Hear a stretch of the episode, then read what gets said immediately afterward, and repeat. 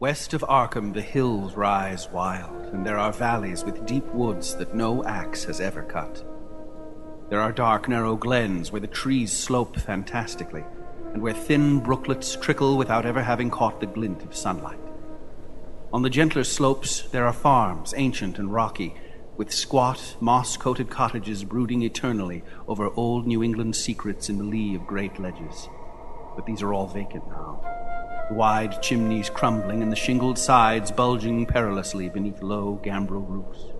The old folk have gone away, and foreigners do not like to live there. French Canadians have tried it, Italians have tried it, and the Poles have come and departed. It is not because of anything that can be seen or heard or handled, but because of something that is imagined. The place is not good for the imagination, and does not bring restful dreams at night. It must be this which keeps the foreigners away. For old Ammi Pierce has never told them of anything he recalls from the strange days. Ammi, whose head has been a little queer for years, is the only one who still remains or who ever talks of the strange days. And he dares to do this because his house is so near the open fields and the traveled roads around Arkham. That is, of course, referring to Arkham, Massachusetts, a location founded in the mind of author H.P. Lovecraft and subsequently visited in the imaginations of many others, including myself, Chad Fifer. As well as myself, Chris Lackey. And luckily, we've got an archaeologist with us to explore Arkham today, Paul McLean. Hello, nice to be on the show. Thanks for inviting me. thanks for coming, Paul. Now, some of you might know Paul. Paul was on uh, a previous episode of ours as a reader, The Lurking Fear. The Lurking Fear. But you probably know Paul from his own podcast from yogsothoth.com. It's Yog Radio. on Yog Radio. yogsothoth.com. Yeah, it's not that's the just one. Yog Radio. It's We not- just call it Yog Radio. Yeah, Y O G. Well, that's an excellent show. It's about It's a great uh, what the the Call of Cthulhu role playing game and and uh, other things in the gaming world for Lovecraft. Yeah. It one. focuses mostly on that. But you, you've had some great literary scholars on that show. We've been very fortunate. We've had uh, people like S.T. Joshi been on the show. Yeah. We've interviewed ooh, people like uh, Brian Lumley. We've actually managed to get him on. Oh, no kidding, really? Yeah. Yes, yeah, that that took two years to sort out. some, some of the interviews take a while to arrange, so we've got a few. Yeah, but it's a gr- it's a great show. Even if you're not a, a- a necessarily a fan of the role playing game, there's often little tidbits that people that love Lovecraft can from get out of there. Yeah, we'll put a link up to the show, and and uh, if you guys uh, want to hear some more great Lovecraftian uh, podcasting, definitely check it out. This is, of course, the HP Lovecraft Literary Podcast. Oh, at hppodcraft.com. That's right, and uh, we're available on iTunes, uh, Stitcher, the Zune Marketplace. We're everywhere. Any anywhere you can listen to a podcast, we are. And I just want to say this before we move on. Last show that we posted, we got too much traffic, and the site went down. we crashed. That's awesome. I mean, it's terrible, but it's it's great. The great thing was that we had our site designer and our webmaster available, Mike J. Mann, there to save us from uh, disaster. He fixed everything up immediately and had us running again very Yeah. quickly. We don't you don't give him enough props, Mike. I, I love you. Uh, we're actually going to have him on the show in a few weeks, I believe, when we cover the thing in the Moonlight. He's yeah, going to guest host. He's with gonna guest host with us. So that'll be cool. But in the meantime, you can actually buy a shirt with our show logo on it, which he designed Yeah. over at uh, cafepress.com slash hppodcraft. Probably later we'll, we'll make some more shirts on our own, but we wanted to get those up there. If you uh, want to give Mike some props, go over there and buy the shirt. They're in all sorts of styles and colors, and there's even some, I don't know, there's a throw pillow and, uh, you know, everything the Cafe Press has I'm to gonna- offer has got our logo on it. I'm planning on burning all of my old T-shirts and just buying these. Me too. Excellent. The, the, the opening reading there, you may have also noticed the familiar voice of Andrew Leman. Yes, he's back. I actually yesterday uh, went with him to go see an art exhibition out uh, in Alhambra, California, dedicated to H.P. Lovecraft. Oh wow, how, was that? It was uh, really good. It was at the Gallery Nucleus. I can actually now that was unfortunately the last weekend of the show. Oh, Yeah, it's tease. been running for a month or so. But um, they uh, have a nice website, so I'll put up the link to the exhibition Yeah. on our show notes, and from there you can actually see all the pieces. And if you like some of them, you can even buy prints. Yeah, I've seen some of them. They're really pro. I mean, it's Yeah. amazing. Well, the artists, some of them are Hollywood production designers who just Ah. love Lovecraft. Some of them, there was even a couple of pieces from a fellow who's working on Guillermo del Toro's Mountains of Madness adaptation. Uh, and then there were also student pieces and uh, some some younger artists from all over the country and uh, I think even all over the world contributed stuff. So there's paintings, there's uh, sculptures, all sorts of great stuff. We'll put the link up and and hopefully uh, you know people will enjoy that art. yeah, great.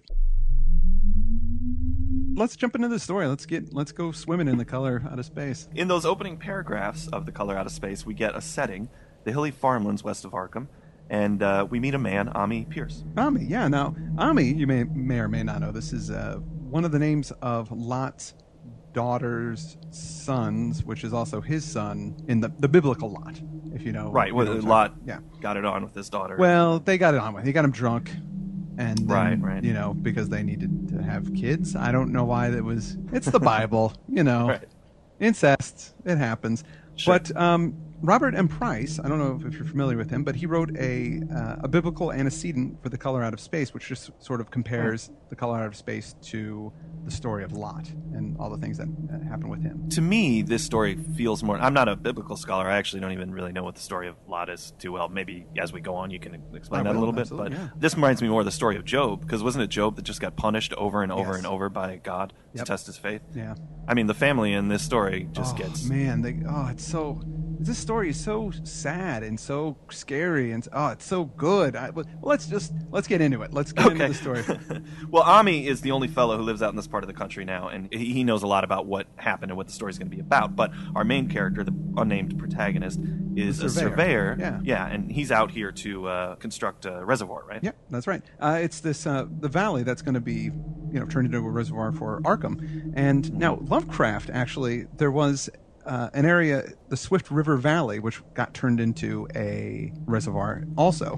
Um, He wrote in a letter in 1935 The trip through the doomed Swift River Valley must have held more than a slight touch of melancholy. I went through it eight years ago, not long after its doom was first pronounced, and well nigh groaned at the future destruction of exquisite old villages like Dana and its neighbors. So, Ah, so, so that was this- going on. Yeah, this happened in 26. As Lovecraft was writing the story, this was happening. So I'm sure this definitely kind of fueled the location for it. Sure. Well, he was obviously sad to see some of those old towns get covered up by water. Now, the people in Arkham aren't necessarily too upset that this place is about to get flooded. No, sir. and it, uh, the protagonist says, When I went into the hills and vales to survey for the new reservoir, they told me the place was evil.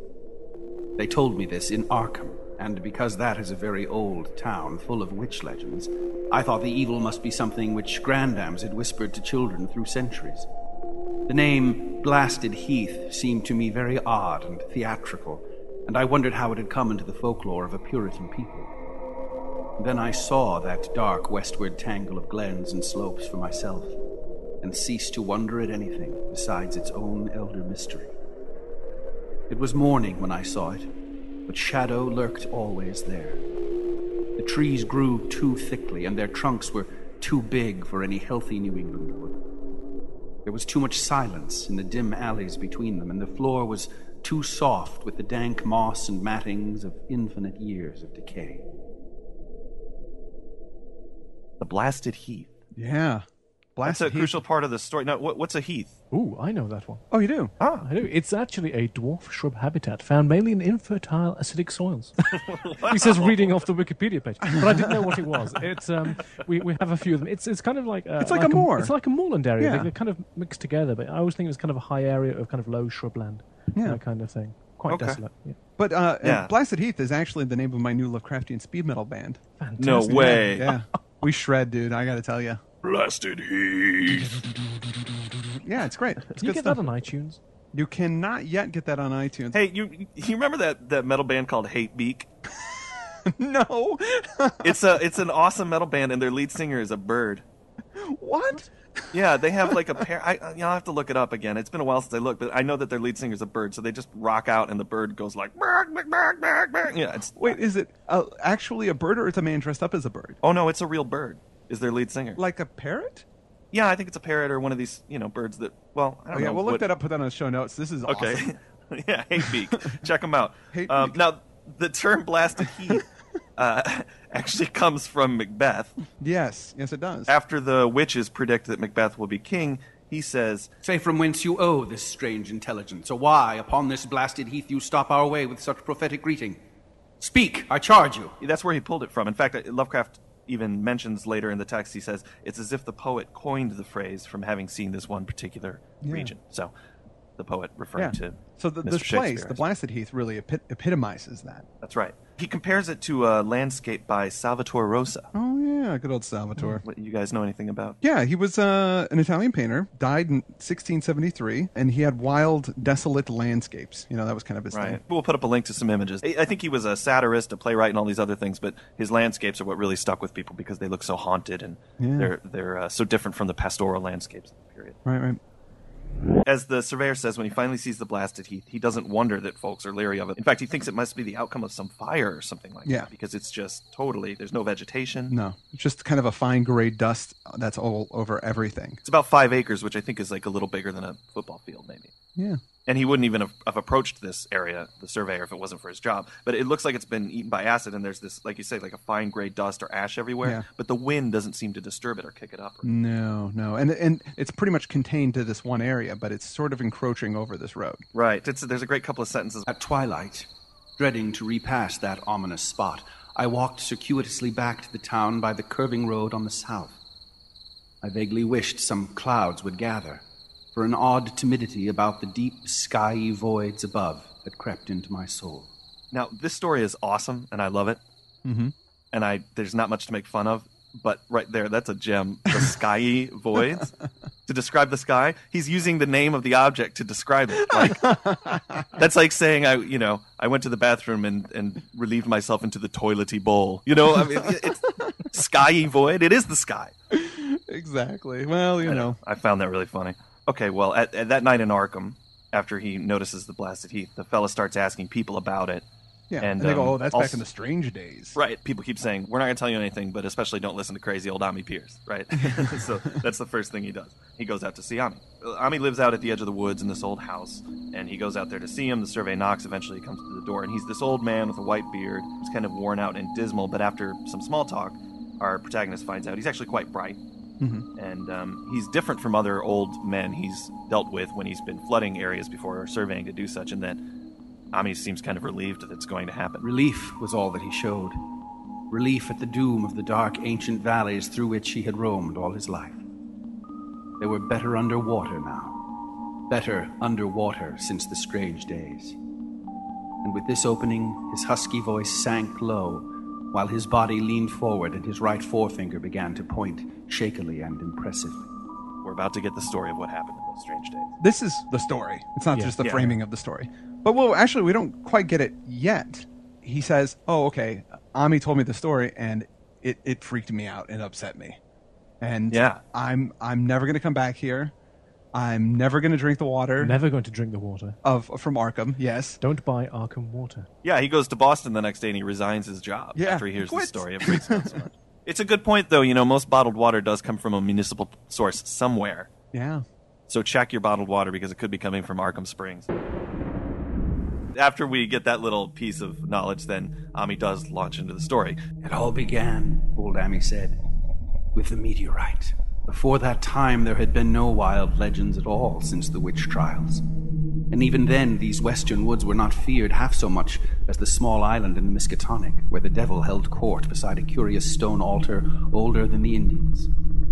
These were not haunted woods, and their fantastic dusk was never terrible till the strange days. Then there had come that white noontide cloud, that string of explosions in the air, and that pillar of smoke from the valley far in the wood. And by night, all Arkham had heard of the great rock that fell out of the sky and bedded itself in the ground beside the well at the Nahum Gardner place. That was the house which had stood where the blasted heath was to come. The trim white Nahum Gardner house amidst its fertile gardens and orchards. Our third character that we met in, in that paragraph, and, and the person who's sort of the Lot or the Job character in here, is Nahum Gardner. And I think Nahum has a, an Old Testament origin, that name. or Nam? correct? I don't know. I said Nahum. N a h u m. Yeah, because it's an anagram of human. What? Oh, look at that. It is. Well, Nam yeah. is also, I didn't realize that, but Nam is also uh, an Old Testament name. N- Nam right, the Elkoshite. He's a prophet Yeah. of some sort. He's a minor prophet. Oh, that, that's cool. You know, it's that's uh, very clever that his first name is an anagram of human, and then his last name is Gardner, since so much is related to the vegetation that comes up out of the ground. Oh, look at that. Well, Nahum goes to after this happens. Nahum goes to town to tell people about this stone, this meteorite that dropped off in his property, and he stops at Ammi's house. Now, Ammi at the time of the story in the '80s is about 40 years old, and I think Nahum's about in his 50s or something. Yeah. Ammi goes back to the farm with his wife, Yeah. and uh, three professors come down from Miskatonic because obviously they everybody saw this thing land or Yeah. saw it shooting through the sky, so they're they're very interested. and they want to they want to check it out. Well, so first of all, he said that when they get there, he goes, you know, this meteorite shrunk. It was seven feet across. Now it's only five feet across. And Yeah. they're they're going whatever, you know, like it, a meteorite won't shrink. That doesn't make any sense. So they Yeah. just kind of play it off, and then they start poking it around, and it's Yeah. sort of metallic, like more like plastic. They say it's got the consistency of plastic, and uh, you know, they take an old pail and they they kind of gouge out a chunk of it and put it in this pail and run off with it, but it it starts burning or eating through the pail. Yeah, and it, as even as they're carrying it away, that sliver begins to grow smaller. Yeah, yeah, the, it's shrinking. Like something is going on with it. Now they get it to the lab and they start doing tests on it. Um, it doesn't exhibit any earthly qualities. This sliver, it, it won't cool ever, and um, in experiments, it just doesn't do anything it normally should. Yeah. When they uh, when they heat it further, however, it displays this kind of band of colors Mm-hmm. which aren't in the normal spectrum. with a spectroscope he's checking it out now this section of the story is is really uh, chemi- chemi- chemically based Oh, yes. there's a good few Yeah. paragraphs in here Well, I mean, Lovecraft himself was uh, loved chemistry after astronomy, uh, which I think he did up to about uh, 1916, mid 20s. He decided to uh, move over into chemistry, so he had. I think he was indulged by his grandfather Whipple with chemistry sets and things like this. So don't be surprised if you see lots more chemistry appearing in Lovecraft stories Yeah. later on. Oh, So- really? and i have a quote here actually from one of the letters here he talks about he had his own, he, his own spectroscopic analysis kit when he was a kid That's pretty Yeah, advanced. Yeah, so here, hold on. I got a quote for you. One phase of chemistry in which I dabbled was spectrum analysis, and I still have my spectroscope, a rather low priced diffraction instrument costing $15. Wow, that's expensive It's actually pretty expensive. for back then. I have also a still cheaper pocket spectroscope, which was the delight of my fellow students at HSH, uh, which is Hope Street High School. It's unbelievably tiny, will go into the vest pocket without making much of a bulge. I didn't know you could get them that small. That's amazing. Yeah, so there you go. But the professors come back after testing that sliver, and they go back out to the farm, and they they now they see that the meteorite has shrunk since the last time they saw it. Yeah. And so they gouge deeper into it to take another sample, and they oh. uncover the core of it. Yeah, they, he like pokes, he like jabs right into it. They had uncovered what seemed to be the side of a large colored globule embedded in the substance. The color, which resembled some of the bands in the meteor's strange spectrum, was almost impossible to describe, and it was only by analogy that they called it color at all. Its texture was glossy, and upon tapping it appeared to promise both brittleness and hollowness. One of the professors gave it a smart blow with a hammer, and it burst with a nervous little pop. Nothing was emitted, and all trace of the thing vanished with the puncturing. It left behind a hollow spherical space about three inches across, and all thought it probable that others would be discovered as the enclosing substance wasted away. Ugh. So weird. And, and eh, eh, so, do you think that tapping it with a hammer was a bad thing? Yes. Well, I mean, they're scientists. I mean, that's what they do. They poke things, you know? Yeah. You know, but I mean, Well- th- this really sticks in with Lovecraft's universal concept. We have to be careful because as we explore and uncover things, we're going to start exploring and uncovering things that are, are bad and that we don't ever really want to uncover. you know, sure. and I think this is this specific part of the story is sort of just showing that you know these men of science, you know, braving into this unknown area and it's going to you know bite them in the ass. I know that Lovecraft wasn't a big fan of other science fiction stories of his time because No. the aliens were so uh, human and they had uh, human desires and even human physiology. Where here, the visitor, you can't even conceive of what the heck this thing is. It's not even a corporeal body, and its intentions are completely a mystery. And I don't. When I, I asked that because maybe it was a bad thing when they hit it with a hammer, maybe it wasn't. Eh, it's hard to know. Maybe yeah, who knows? Maybe maybe it slowed down the whole thing. Maybe if if they didn't hit it, it would have it would have killed everybody there in an instant. You know? It's hard to know. Well, they drill a little into the meteor looking for more globules, but they don't find any. They take the new sample back to the lab, but it still won't do anything natural. And the professors finally conclude it's just the same thing we have, right? It's just something unknowable from the great cosmos. Yeah. They don't get a chance for more investigation because the next night there's a storm. That's right. Well, it's like a lightning magnet. It gets hit quite a bit, and uh, there's nothing left by the morning. It's Yeah, it got away. hit It's by just- lightning six times. Yeah, that's right. Just absorbed it all. Bam. There's nothing left. gone. Crazy. Yeah, and the researchers only have a week before their sample disappears as well, so eventually it's just all gone. Will Murray speculated that Lovecraft got that whole lightning hitting a, a thing m- many times from Charles Fort, who had an account of these things called thunderstones, which are these supposed rocks that would attract lightning and stuff like that. So, uh, just- By the way, Thunderstones is the first track on the Blasted Heath. Uh, Fantastic. Sign me up for that. the local press gets wind of the meteor and all this. We learn when they talk about that that he's married. Well, we knew he was married, but he has three sons. Yes. And uh, by all accounts, he's a good guy, very genial. He even seems kind of proud that the meteorite landed on wait, him. does he have two sons and a daughter? No, he's got three, Three sons. sons. Three sons, actually. Oh, okay, yeah, yeah. never mind. Yeah. I guess one of the names sounded kind of sissy to me. Well, yeah, one of the sons thinks he was born a woman, but uh, physically, he's he's a man. He's a man. Yeah. They're very He's a boy. family. Right. Merwin. absolutely. that's the name. Merwin. I Yeah, thought was Merwin. a girl's name. I'm sorry, my mistake. Things start subtly from this point. It's a hot summer, and through July and August, Nahum works hard at haying his pasture. Uh, uh, the only thing he has at this point is he complains of feeling a little more tired than Yeah. usual. But what happened? I mean, during the uh, during the, the harvest time, the, there's Right. great big fruit, and it and it's beautiful and it looks great. You know, it's like yes, I'm scoring big time. But when, Yeah, the apples and pears are huge. Yeah. apples and pears. Isn't that slang for up the stairs? It absolutely Cockney is. That's slang? Cockney rhyming slang. Up the apples and pears for the stairs. You're right.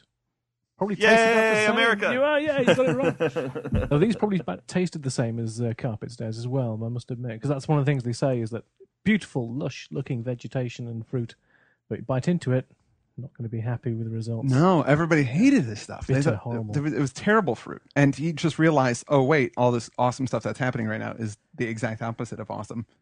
It is. Yeah, That's there, right. there goes all the agricultural prizes. Sorry, not this year. Yeah, somehow the meteorite poisoned the soil, Yeah. and um, that sucks for them, obviously, because that's their whole that's Yeah, their they're job. That's uh, you know, Yeah. they're farmers, so they they have a really bad harvest. And when winter comes, Ammi doesn't see Nahum and the family too often. They're not showing up at church events really, and um, when he does talk to them, they admit to feeling kind of depressed and disquieted, and uh, they say that certain things on his land are bothering him. Hmm. Nahum himself gave the most definite statement of anyone when he said he was disturbed about certain footprints in the snow. They were the usual winter prints of red squirrels, white rabbits, and foxes. But the brooding farmer professed to see something not quite right about their nature and arrangement. He was never specific, but appeared to think that they were not as characteristic of the anatomy and habits of squirrels and rabbits and foxes as they ought to be. Ammi listened without interest to this talk until one night, when he drove past Nam's house in his sleigh on the way back from Clark's Corners. There had been a moon, and a rabbit had run across the road, and the leaps of that rabbit were longer than either Ammi or his horse liked. the creepy, Mm. creepy rabbit. Don't want to meet that rabbit at night. No, it's kind of like Bugs Bunny when he dresses up like a lady. so it's unnatural. It's unnatural, exactly.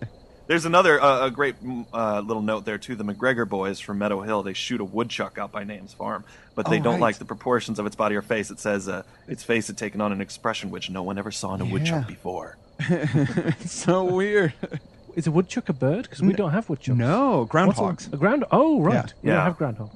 Well, no. like Groundhog Day, like um, large beavery. Type Yeah, they're kind of like Yeah. beavers, but without tails. Well, I mean, they have little tails, but they're not flap tails. And they have a range of expressions. Sometimes there's a happy woodchuck, a Yeah. sad woodchuck. Yeah. I've seen, But know, this one is- some woodchucks look presidential even, but this woodchuck, the expression on its face, Yeah, indescribable. you can't. Yeah, don't don't even go there. So, and people in town, they're chin wagging about this. You know, they say the snow melts faster around Nahum's, and uh, Yeah. they over at Potter's General Store, they start talking about those skunk cabbages that come up. Right, and this now skunk cabbage, just for the record, is kind of it's a stemless, leafy plant that actually smells bad. Hence, Oh, okay. hence why it's called skunk cabbage. Yeah. yeah. Uh, So it wasn't good to begin myth- with. No, no, it's naturally occurring in New England. Hmm. However, this skunk cabbage uh, has an unnatural hue to it. yeah, colors that don't make any sense, right? People haven't seen this color, you know, before, except in the meteorite. That's the last time that's been. Right. seen. Yeah.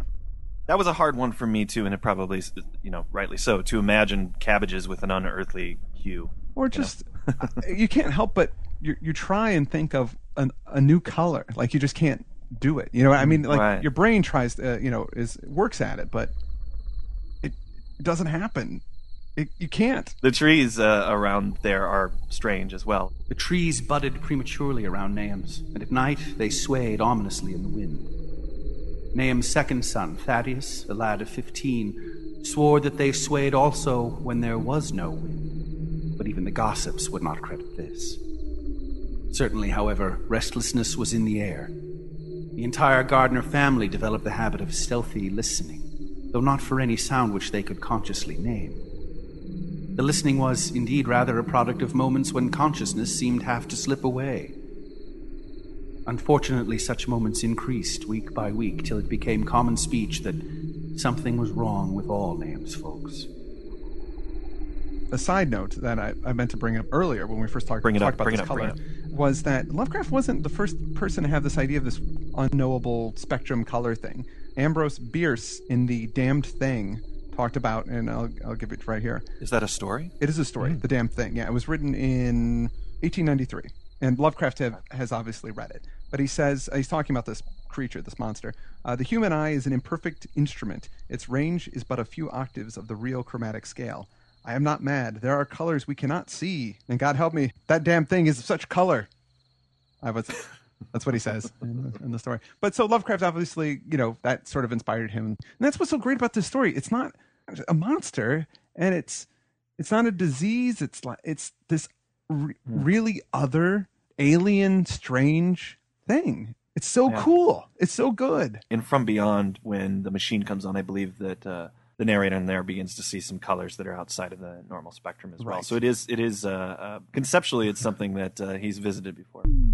In the spring, people all stop using the road by Nahum's farm because the vegetation is so crazy looking and odd colored. Nahum, he leaves the soil around his house as is, hoping it kind of draws all the poison from the meteorite out. And he yeah farms up previous the hill summer. Away from Yeah. from the area because he has more land than just where where the meteor is affected. When the insects come in May, it gets, yeah, it gets all crazy. Of course, it's again their it says their aspects in motion are unlike any other. They're, they're unnatural. Something's wrong with these bugs, and probably has something to do with the meteorite. Or at least that's what everybody's the, saying. The family, uh, they're just sort of watching every night in different directions for something they don't even know what. Although they uh, they all do see the swollen maple trees swaying at night, even though there's no wind. Yeah.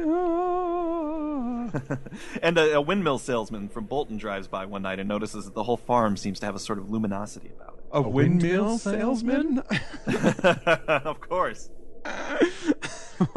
How does he get those from house to house when he knocks on the door? his you know? display case is huge. What career advice did he get? Near the end of May, the cow's milk goes bad as well. Yeah. All of the gardeners seem to be failing physically and mentally a bit. Only Ammi really notices this because he's the only one who'll come around and see them. Right. Yeah. His, his Ammi's w- wife used to go over and visit with Nam's wife all the time, but they just Mm. kind of stopped seeing each other. In June, unfortunately, Nam's wife goes mad. Yeah. It happened in June, about the anniversary of the meteor's fall, and the poor woman screamed about things in the air which she could not describe.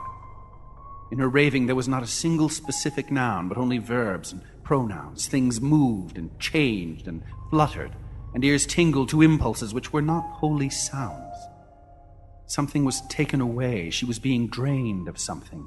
Something was fastening itself on her that ought not to be.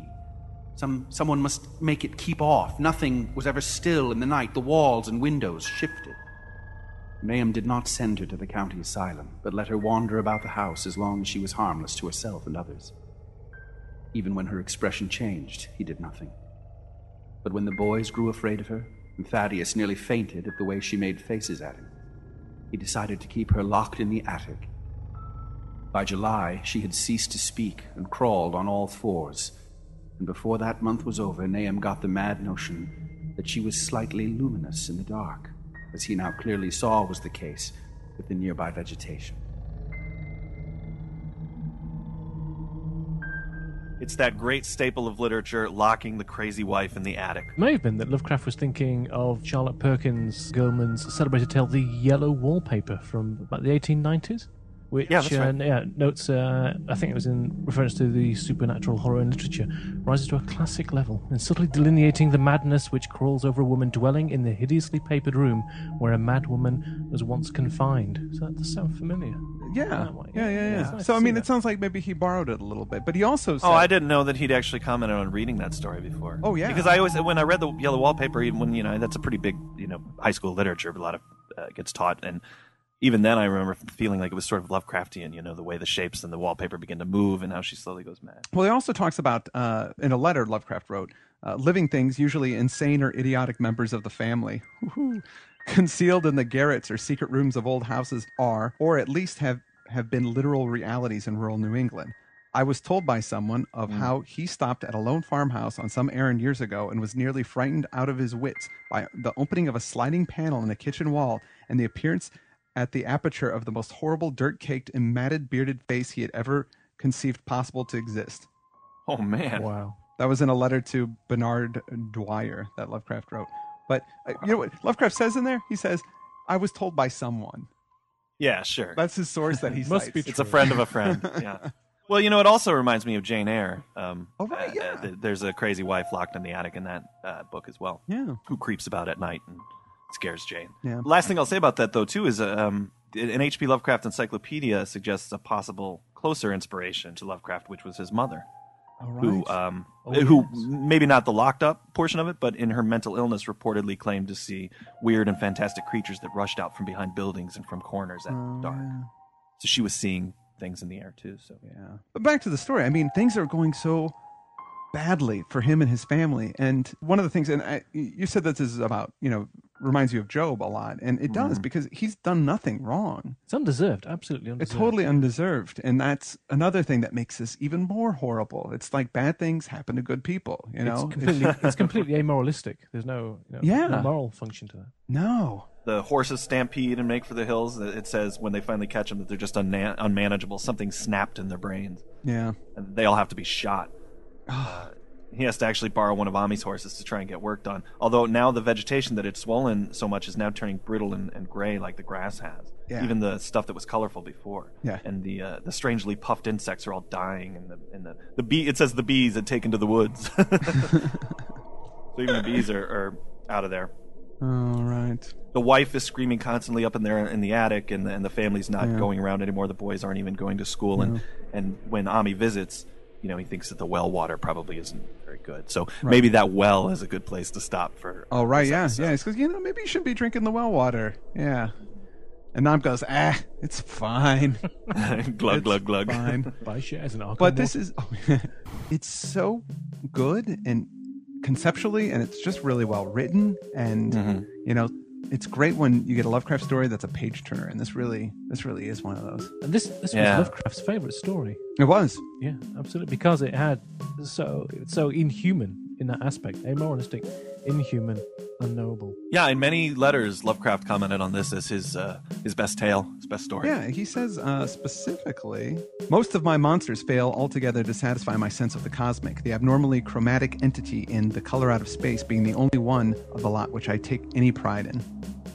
Wow. Yeah. Well, that's saying a lot, you know, because this was a guy who was pretty hard on his own work. Um, Yeah.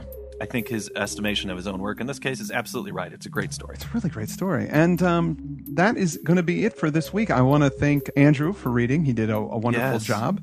And Mike Mann for bailing us out of, in our, our time of need. and our guest host this uh, this and for the next uh, episode. Yeah, you'll, you'll join us for the next episode, yeah, Paul? Oh yeah, that'd be great. Thank Absolutely. you very much. Cheers. Great. Uh, with that, I'm Chris Lackey, I'm Chad Fifer. and this has been the HP Lovecraft Literary Podcast. At hppodcraft.com. hppodcraft.com.